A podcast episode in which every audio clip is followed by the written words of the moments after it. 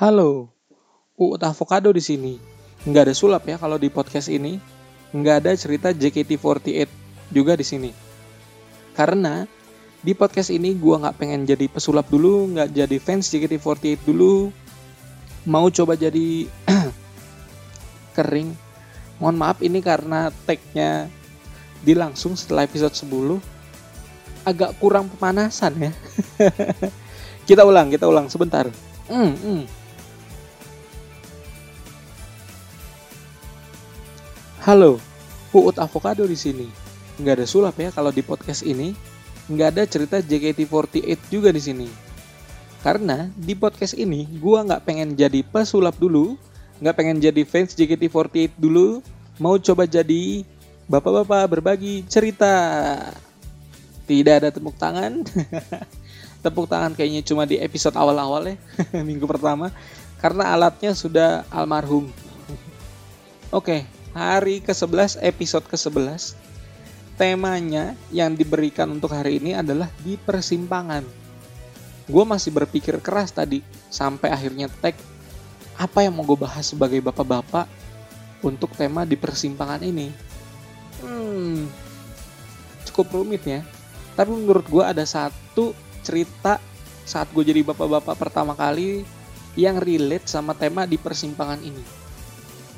Yaitu saat ibu ayam goreng hamil. Masih nyambung dengan cerita episode 10 yang sebelumnya. Pas ibu ayam goreng hamil, itu tuh gue merasa, wah bingung, asli bingung. Gue bingung harus ngambil jalan yang mana. Karena kondisinya waktu itu kita memang lagi nggak siapin diri untuk hamil. Ya walaupun udah ditunggu-tunggu si anak ini, kapan dia datang gitu. Kapan ibu ayam goreng hamil. Cuma posisinya memang lagi nggak siap untuk terima. Gua lagi padat-padatnya ikut acara di TV. Kontestan utamanya sih tetap temen gua gitu. Cuma kan karena kita tampil bertiga jadi satu tim, mau nggak mau, waktu pikiran dan tenaga pun habis ke sana gitu nggak siapin sama sekali untuk ke anak gitu bingung gue harus ngapain bahkan setelah cek kehamilan pertama kalau lu denger episode 10 istri gue si ibu ayam goreng akhirnya tahu hamil karena iseng ngecek di apa namanya test pack. Itu gue masih nggak percaya tuh kaget tuh gue hah yang bener kok hamil? Padahal gue bapaknya ya. Yang bikin juga gue tapi gue bingung karena ya memang lagi nggak siap. Itu kejadiannya kalau nggak salah hari Rabu atau Kamis lah pokoknya di pertengahan minggu. Terus hari Sabtu selanjutnya setelah gue pulang pulang syuting ya. Seperti biasa gue pulang pagi waktu itu karena masih padat jadwalnya. Jam 5 gue baru pulang gue habis cerita ke tim gue tuh yang bertiga itu gue habis curhat karena kebetulan mereka bapak-bapak juga ya. Nanti gue ajak deh sekali-sekali ngobrol bareng mereka. Habis curhat sama bapak-bapak, terus paginya ada jadwal cek kandungan. Gue masih nggak percaya gitu, masih galau. Sampai akhirnya gue sakit cuy. Karena mungkin kebanyakan pikiran gitu. Kebanyakan pikirannya lebih ke arah gini sih. Oke, gue seneng istri gue si ibu ayam goreng akhirnya hamil. Gue punya anak, cuma apa yang harus gue lakukan selanjutnya gitu 9 bulan tuh nggak sebentar waktu itu gue mikirnya ini cuma sebentar pasti lahir anaknya. Sedangkan gue lagi nggak siapin apa-apa gitu. Pikiran tuh memang lagi fokus-fokusnya ke sulap gitu. Setelah acara ini berakhir gue udah punya rencana bertiga mau apa mau apa. Mau bikin apa lagi mau syuting apa lagi mau ngerjain apa lagi. Kebetulan juga habis itu gua habis tuh kontraknya di kantor. Jadi nggak ngantor lagi gua. Mungkin gara-gara ekonomi juga ya.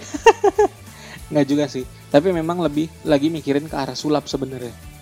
Nggak mikir apa-apa sama sekali tuh. Itu rasanya galau banget. Gua harus ngapain? Apakah gue siap untuk terima tanggung jawab sebagai bapak ini? Terus sulap gue gimana? Terus mana yang mau gue pilih? Sulap ataukah anak gue dan keluarga gue gitu asli itu galau banget. Bahkan pas gue dirawat di rumah sakit pun yang gue pikirin tuh adalah mana nih? Keluarga atau sulap? Sulap atau keluarga? Bolak balik itu aja. Bingung gue karena lagi cinta cintanya banget gue sama sulap waktu itu. Tapi ya untungnya lagi-lagi biar waktu yang menjawab kalau kata orang-orang terjawablah apa yang harus gue pilih melalui datangnya masa karantina karena COVID-19 gara-gara COVID-19 semua rencana persulapan kita bertiga tuh harus dipending. semua yang udah kita rencanakan harus berhenti karena tidak boleh ada perkumpulan-perkumpulan orang. Tidak boleh ada perjalanan-perjalanan jauh, semua harus karantina. Wah, awalnya sih gue kesel. Wah, gimana nih? Semua yang udah kita rencanain bertiga nih sama tim gue harus berhenti cuma gara-gara pandemi. Mikirnya sih ah sebulan kelar kali ini dua bulan kelar. Wah ternyata sampai hari ini nggak kelar kelar ya udah mau akhir tahun. Awalnya tuh gue sebel banget waduh kenapa harusnya gue pilih sulap malah nggak jadi cuma gara-gara ada pandemi? Berantakan semua rencana. Tapi menjelang kelahiran anak gue tuh sebulan dua bulan kayaknya. Mungkin di usia kehamilan tujuh bulan ya. Tuh gue mulai mikir oh jangan-jangan ini jawaban dari kegalauan gue waktu itu waktu gue masuk rumah sakit. Mungkin gue harus pilih keluarga gue dulu dibanding sulap. Telat gue sadarnya. Sadarnya di usia kehamilan 7 bulan. Ya buat teman-teman yang lain mungkin yang sedang dalam persimpangan mau pilih mana gitu keluarga dulu ataukah karir kalian ataupun apa pun lah rencana kalian selain keluarga gitu. Saran gue adalah tunggu aja mungkin kalian akan temukan jawabannya saat waktunya tiba gitu. Kayak gue butuh tujuh bulan ternyata buat sadar kalau gue harus pilih keluarga dulu dibanding sulap. Sampai ke usia kehamilan istri gue yang ke tujuh bulan itu gue masih sibuk ngurusin sulap tuh ngurusin platform buat jual beli sulap eh jual beli tiket sulap buat nonton sulap secara virtual. Gue sampai bikin namanya kurang terkenal.com jadi gue tuh bener-bener masih mikirin sulap. Wah ini pandemi. Orang kalau menonton sulap harus lewat mana? Terus kalaupun nonton apakah harus gratis gitu? Atau bayar? Karena mau gimana juga kan pesulap kan butuh uang ya buat transport buat ya you know apa pun bisnis pertunjukan harus ada uangnya gitu untuk operasional. Sampai akhirnya kita bikinin solusi adalah sebuah website untuk beli semua pertunjukan sulap. Baik itu bentuknya video pertunjukan atau bahkan sampai ke pertunjukan langsung yang bisa kalian tonton di rumah masing-masing. Masih mikirin sulap tuh gue sampai usia kehamilan 7 bulan. Baru gue sadar, ya Allah, perut bini gue udah gede. Sulap masih belum ada jawabannya karena ya karena masih terbatas pandemi. Sebenarnya masalah lebih ke gini sih kalau ke sulap. Feelnya itu hilang kalau kita main sendiri depan depan kamera depan layar nggak ada penonton. Karena kita butuh interaksi kan. Interaksi-interaksi dari penonton tuh yang menyenangkan banget. Itu yang ngebus kita untuk tampil lebih bagus lagi lebih maksimal dalam setiap pertunjukannya Cuma karena pandemi kita nggak bisa ketemu langsung dengan penonton, wah agak susah berat, berat asli. Mungkin kalian pernah denger Deddy Corbuzier di podcastnya ngomongin sulap di virtual itu berat. Itu menurut gua nggak cuma ngomong ya, dia tuh paham. Toh gua pun merasakan melakukan pertunjukan sulap secara virtual tuh feelnya beda banget asli beda banget.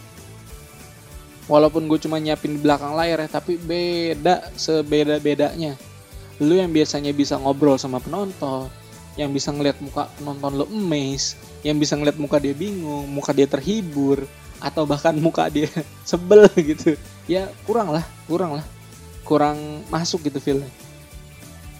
Ya tujuh bulan gue akhirnya sadar kalau ternyata di persimpangan antara sulap dan keluarga gue harus pilih keluarga dulu. Akhirnya di sinilah gue sekarang. Mencoba menghabiskan banyak waktu bersama keluarga gue terutama Supermi karena dia masih butuh banyak perhatian dari ibu bapaknya sampai waktu yang tepat. Gitu deh cerita tentang tema di persimpangan pada episode ke-11 ini. Semoga ada manfaat yang bisa kalian ambil, semoga ada nilai-nilai yang baik dari cerita ini, nggak cuma dengerin gua ngoceh doang ya. Silahkan loh. Kalau ada yang mau dikomentarin, ditanggapi, atau mau dibilang, ut nih jelek, harusnya tuh lo ngebahasnya kayak gini, gini, gini, gini. Kasih tahu gua aja. Kasih tahu gua langsung di Instagram lu bisa DM gua atau mention gua atau tag gua apa pun di UUT AVCD ya. Karena gue yakin feedback dari kalian tuh pasti top banget. Sampai ketemu di episode selanjutnya ya. Masih ada sebentar gua ngitung 30 kurang 11 masih ada 19 ya. 19 episode lagi di 19 hari mendatang. Sampai ketemu. Oh ya, jangan lupa follow juga thepodcaster.id buat tahu podcast-podcast keren yang lagi berpartisipasi di 30 hari bersuara. Sampai ketemu. Bye. Udah bener, udah bener. Udah gak lupa lagi gue. Hehe.